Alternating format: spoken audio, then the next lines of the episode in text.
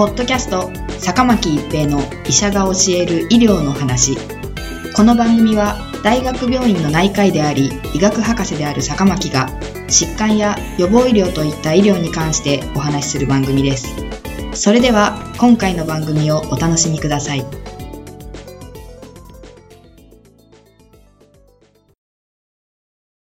皆さんこんにちは、坂巻一平です。ポッドキャスト、坂巻一平の医者が教える医療の話。今回は認知症のお話です。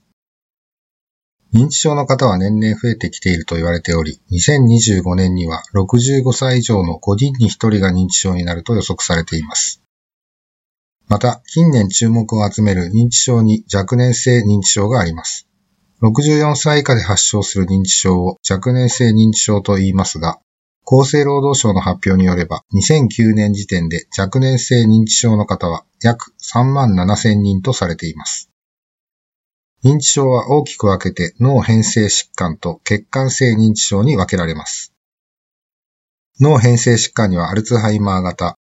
レビー小体型、前頭側頭型があり、本来排泄されるべきタンパク質が脳の中に徐々に溜まっていき、脳細胞が壊れていく病態です。アルツハイマー型では記憶力の低下や自分の置かれた状況が理解できないなどの症状が中心です。レビー小体型では初期には記憶力の低下が目立たない代わりに、幻覚や妄想が増えることがあり、またパーキンソン症状が出ることがあります。前頭側頭型では理性を司る前頭葉と側頭葉が萎縮し、感情のコントロールが困難になります。血管性認知症は脳梗塞や脳出血等の後遺症として発症します。認知症の症状としては中核症状、行動症状、心理症状に分けられます。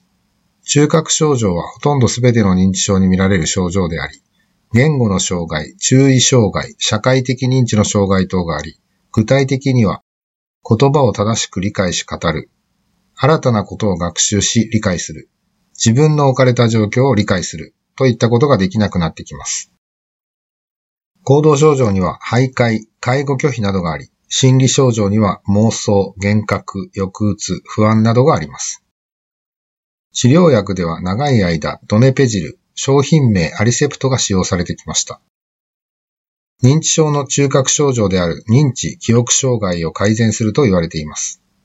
アルツハイマー型認知症では脳内のアセチルコリンという神経伝達物質の分泌が低下することで記憶力が低下すると考えられており、ドネペジルはその働きを強める効果があると言われています。近年ではその他のお薬も使用可能となっており、ドネペジルと同じ作用で貼り薬として使用できるものや、